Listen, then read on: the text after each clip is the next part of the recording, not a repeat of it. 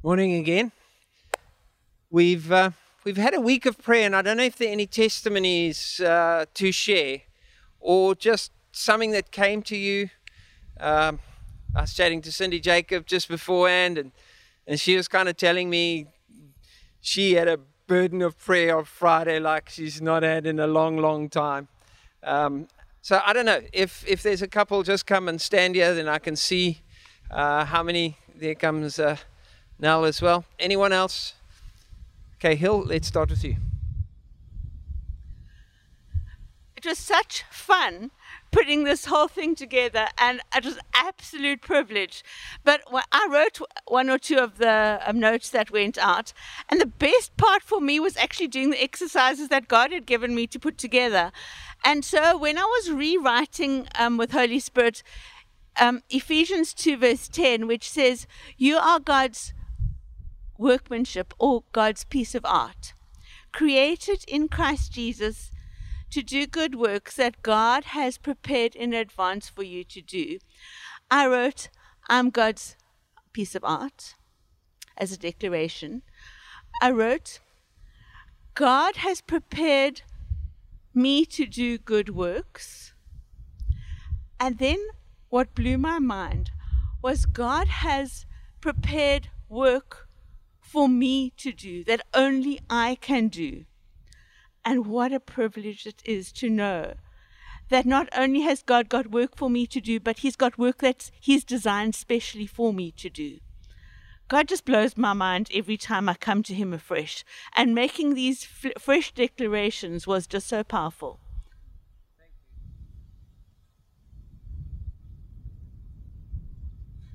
Hi, everyone. Um, going into the week of prayer, I was feeling kind of a little empty. And early on in the week, I was praying, Please, Lord, fill me again, fill me with the Holy Spirit again. And progressively through the week, it got uh, more and more feeling. And, and when I'm touched by the Holy Spirit, I shake. So if you see me shaking, I'm not having an epileptic fit, I'm filled with the Spirit. and um, yeah, so on Thursday, uh, it was a very, very powerful experience towards the end of the um, of the prayer session, and I was filled absolutely incredibly with Holy Spirit again. And this deep or the sound comes from deep in my soul and a and a high pitched thing. I can't even say it. I can't even make that sound when I'm I'm not touched by the Holy Spirit. And uh, just living in this in this prayer week, and then this morning at the pre-service prayer, I was touched again, um, awesomely. Fell down, and it's a gentle fall. And I've heard people say when they've been touched by the Spirit, they fall down. You just go down gracefully and gently that's what it felt like. And I had this message to say, go and do great works and go. The emphasis was on the go. And I saw, I had a vision of Jesus standing in this beam of light, smiling down at me. And he's saying, just live in the light. And it was quiet for a little while. And then he said, trust God. Not trust in God, trust God.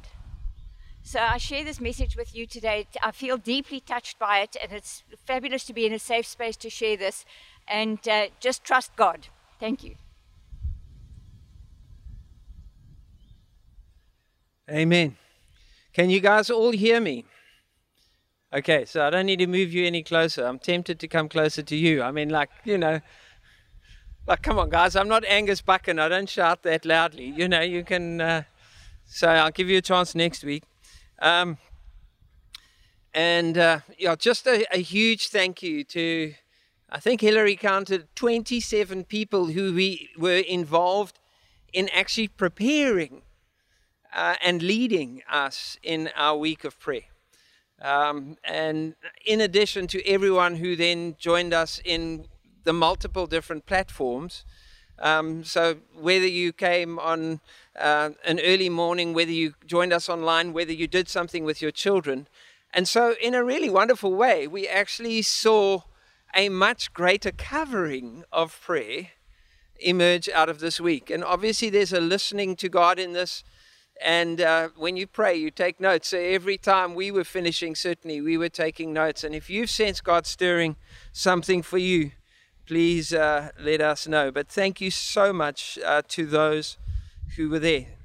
So we carry on in the series on Nehemiah, rebuilding a city And today I want to look at the reform that couldn't wait, the reform that couldn't wait.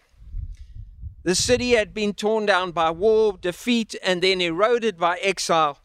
And the return of the exiles had not yet resulted in a healthy, thriving community. They were surviving, they were hanging in there, we were just, just getting by. Survival was the main objective, except for a few connected and wealthy uh, nobles.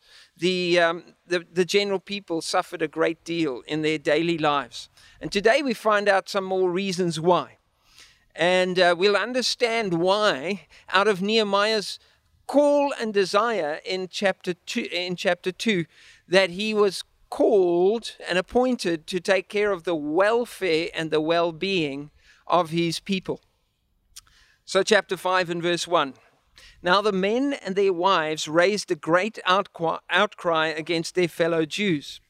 Some were saying, We and our sons and daughters are numerous.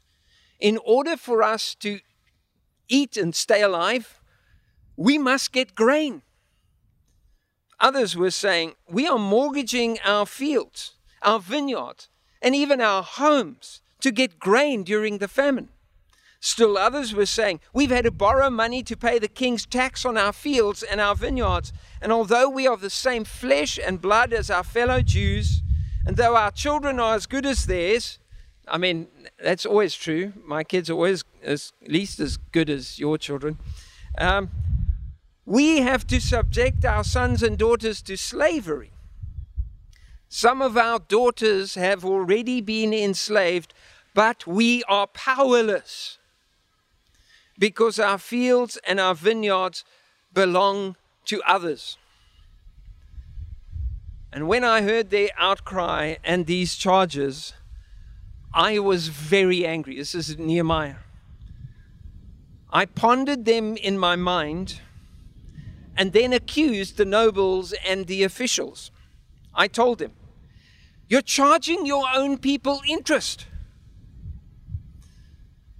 So I called together a large meeting to deal with them and said, As far as possible, we bought back our fellow Jews who were sold to the Gentiles. We bought them back, we redeemed them. Now you are selling your own people, only for them to be sold back to us again. They kept quiet. They could find nothing to say. So I continued, says Nehemiah. What you're doing is just not right. Shouldn't you walk in the fear of our God and avoid the reproach of our uh, Gentile enemies? I and my brothers and my men, well, we also lending to the people money and grain. But stop charging interest. Give back to them immediately their fields, vineyards, olive groves, houses, and also the interest that you've been charging them. The 1%, this is probably 1% per month of the money, the grain, the new wine, the oil. We'll give it back, they said. And we will not require or demand anything more from them. We will do as you say. So then I summoned the priests and the nobles and the officials to take an oath to do what they had promised. Now he gets into the legal stuff. He, he does what is legally binding in that culture. Up until now, he's been consulting. He moves to a different level. And then in a prophetic act, I also shook out the folds of my robe, and in this way may God shake out of their house and possessions anyone who does not keep this promise. So may such a person be shaken out and emptied, and the whole assembly, the majority of whom probably had lost their fields and their daughters and a bunch of that, said, Amen, and praised the Lord. The change of a few resulted in the joy of a many. And the people did as they had promised. So today we look at a reform that couldn't wait. The last chapter of Nehemiah, chapter 13, includes several reforms that come from Nehemiah. Each reform is described as a problem, some kind of crisis, followed by how Nehemiah had to process it, work through it, call people together, introduce a solution, and then at the end there's a formula or a prayer in which he offered himself and his work to God. And some scholars actually insist that chapter 5 has somehow been helicoptered out of, you know, chapter 13 where it belongs and dropped into its current place in the text by an editor. Um, they argue that this kind of episode couldn't have been allowed to disrupt this 52 day uh, project of rebuilding the wall. However, there's no manuscript evidence for this. And, and although the, the, the kind of writing, the structure of the writing does change, and, uh, and, and so from a literary point of view, you are dealing with something that, that is outside of the flow of the story of building walls. How many of us know that crises don't always wait until we're ready for them?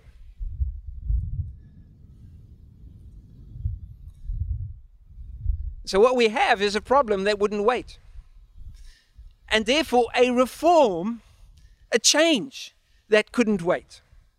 So, number one, let's look at the crisis. We saw it in the reading, so I'm going to be super quick because I really want us to spend some time in, uh, in communion together. But in the middle of this rebuild, certainly in the middle of the story of the rebuild, surrounded by hostile marching armies, wasn't Bernadette magnificent last week? And just just hearing what these people were facing, surrounded by what they were facing, and their strength is giving out, working one handed because they've got to carry a sword all the time, and in a severe food shortage. Famine is not always climatological, by the way, it is often triggered by human factors. Erupts a new, a fresh, a different crisis for the people. And verses 1 to 5 describe poverty, hunger. We need food to stay alive. We can't we can't work on bricks. We can't eat walls. Debt, dispossession. Our homes and fields are being snapped up because we are sliding into debt and we're literally selling the things we have, even to the point of enslavement. We are selling our own children. Now, that may sound really freaky. How on earth dare they do that? They did not want to do that. That was what the culture of the day permitted their creditors to do to them. And it seems the girls are especially vulnerable. The wives are mentioned in the beginning. They cry out in verse 1. And then the girls get mentioned twice our sons and our daughters, even our daughters already. And you need to understand, uh, one or two of the commentators point this out. The girl slaves had literally no protection in any way. They belonged body and effort and hour and everything to their new masters. And if they ended up sold, it was because their parents were trapped in a spiral of poverty. And sadly, some of these similar conditions still exist all too frequently in our world, in our country, and in our city. The slide from poverty into sexual exploitation, where sex work is not sexy work, it's desperate survival. Back in those days, even if a parent could afford, at some point, by some breakthrough, to buy back their girlie, they'd be regarded as damaged goods. The layers of distress go deeper because the poor are at the heart of a systemic poverty cycle that's being perpetuated by their own countrymen. I mean, it was bad enough to lose the war, it's bad enough to be dispossessed by the outsiders, but now the people, their own countrymen who should be looking after them, are just not doing anything. In fact, they're actively part of the problem. And Nehemiah finds that some of the wealthier folk are actively in the system of enriching themselves. You know, there's this charity response to buy back the slaves. And whether they did that when they were in Babylon and they realized we're going back. Let's let's buy as many slaves as we can. And those who had means. And so there was there was money towards redemption. There was means being given out of this community into redemption. And some people are saying well there's a market for this. So people are willing to pay So Nehemiah and his brothers are paying for the people that their own noble friends are selling from underneath them again.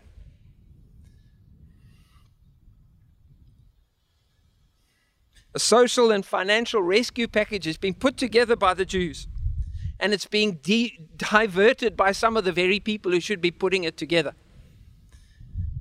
for self enrichment. Sound like PPE tenders, resources assigned at great cost for the good of the vulnerable, being exploited by the few. It's very relevant stuff, this, isn't it? Do you understand why this couldn't wait? Do you understand Nehemiah's understated, and I was very angry? It's okay to look at these things and to be grieved. You know, during the week of prayer, one of the days, we simply asked ourselves, what is it that disturbs us? What is it that burdens us? What is it that grieves us? What is it that makes your blood boil? Sometimes it's important to face those things. Many of us are deeply concerned about the same issues of poverty, hunger, dispossession. In one word, inequality. It defines almost every aspect of a city that needs rebuilding.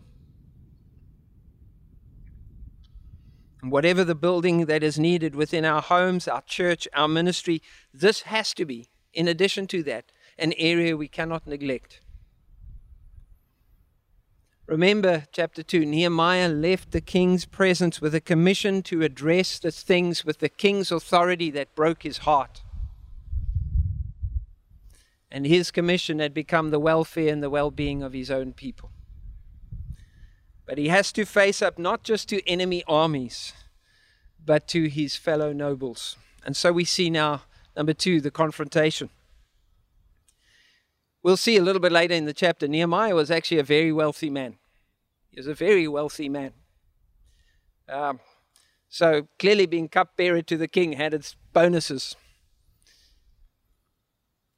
The food he paid for daily would bankrupt most of us for a month. That comes at the end of the chapter, and he pays that out of his own pocket. Any case, so what is disturbing is that this news of distress now starts taking on a much more sinister tone. Because, you know, you're kind of thinking the problem's out there, and he realizes the problem's right here. It's in the behavior of my own social class. Now, you'd expect, well, I'd expect, given everything else in this book, that uh, his first response would be a week of prayer. You know, like whether it's an arrow prayer and he's got his bow in place, or like, you know, he sees this. And, and maybe there was, but he describes his anger and then he says, I just took some time to think. Uh, literally, I pondered it in my mind, or even more literally, I took counsel with myself. I took counsel with myself. Sure, he knows it's wrong. He doesn't need another word from God or another prayer of confession. He knows the actions, the lies, the error used to justify this, the hard hearts, the structural poverty, the whole shebang is just out. And so I think, why did he need to stop and think? He didn't need to think about whether it was wrong. He knew it. His heart cried out. I suspect that he was asking for, he was considering this and thinking to himself, my solution, which could be very reactionary and split apart a city that is just being rebuilt, must be direct and brave, but it mustn't add to the problems, it must solve them. See, sometimes the way we want to bring change, we, we actually add to the problem in our anger and in our grief and in our indignation. And so, after confronting, you read the text, he goes to these guys who are doing this and he confronts them and he warns them in person. I mean, such a gracious and wise thing to do giving them an answer, giving them a chance, and maybe the allegations were misunderstood or exaggerated. Or un- he goes to them first, and then he calls this large open meeting to deal with him. So he, th- he thought about it carefully, then he spoke to them in person, and then he challenges them in public. And his approach actually disarms them, as upset as he was. In the end, they could find nothing to say. And gladly, it was not yet a trial. You'll see the legal aspects kick in at the end.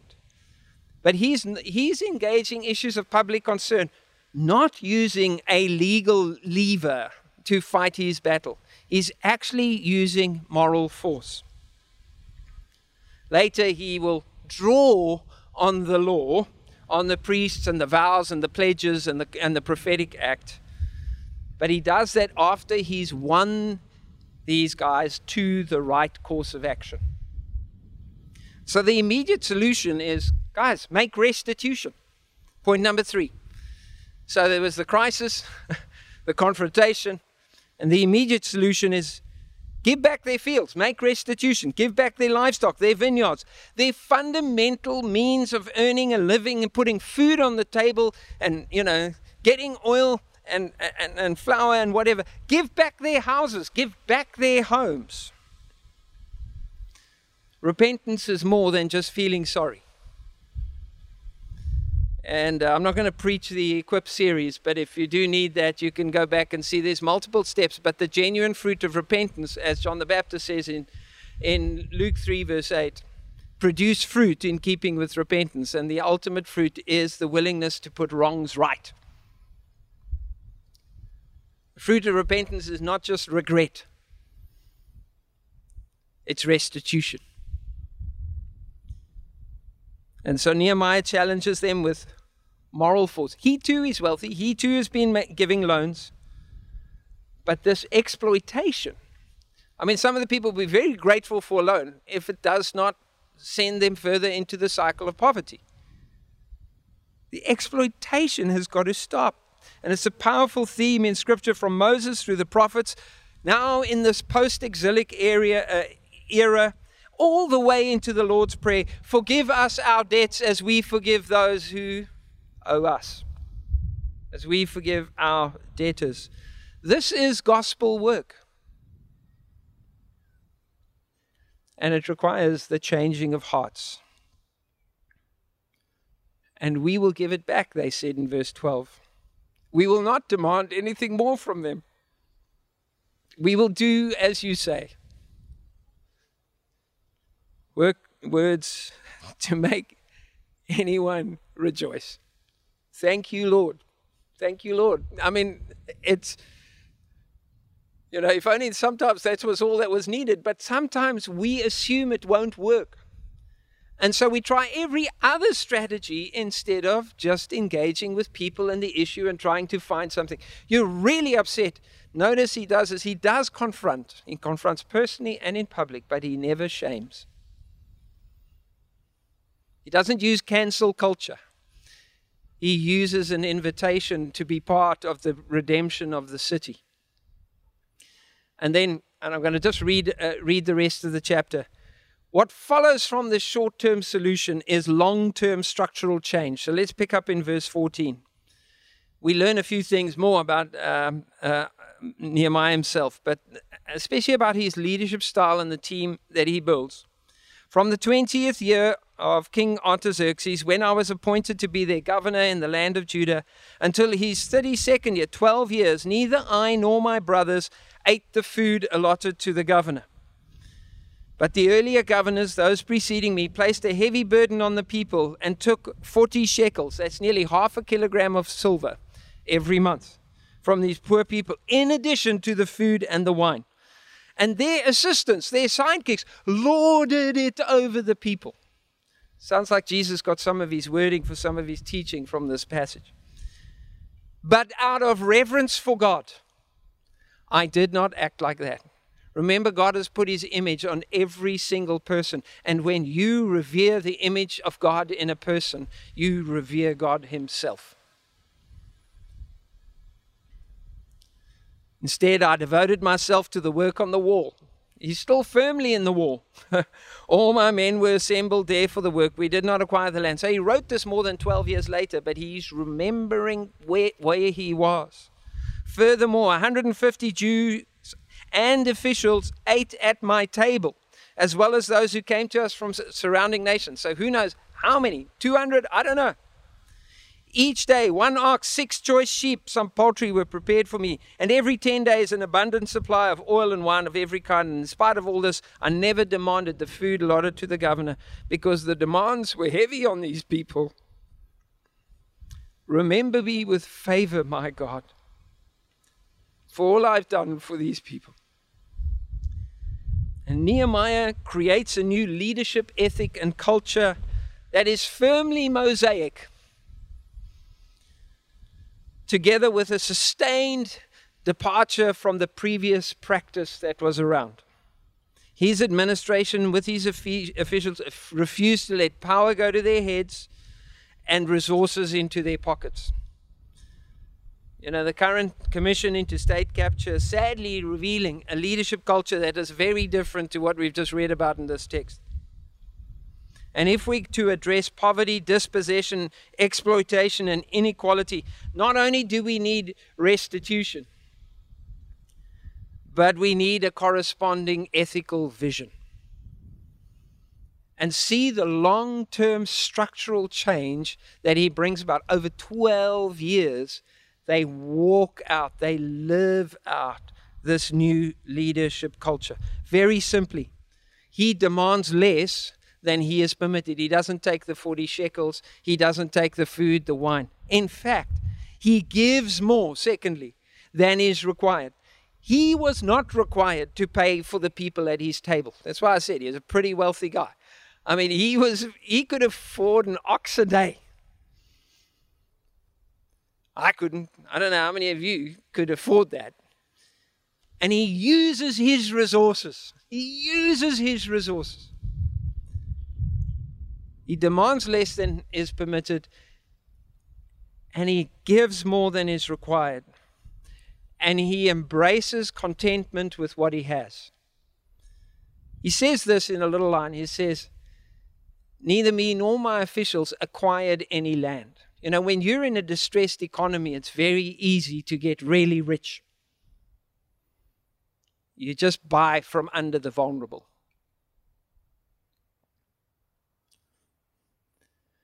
Still, you've heard me say this the gospel must change the way we bring change.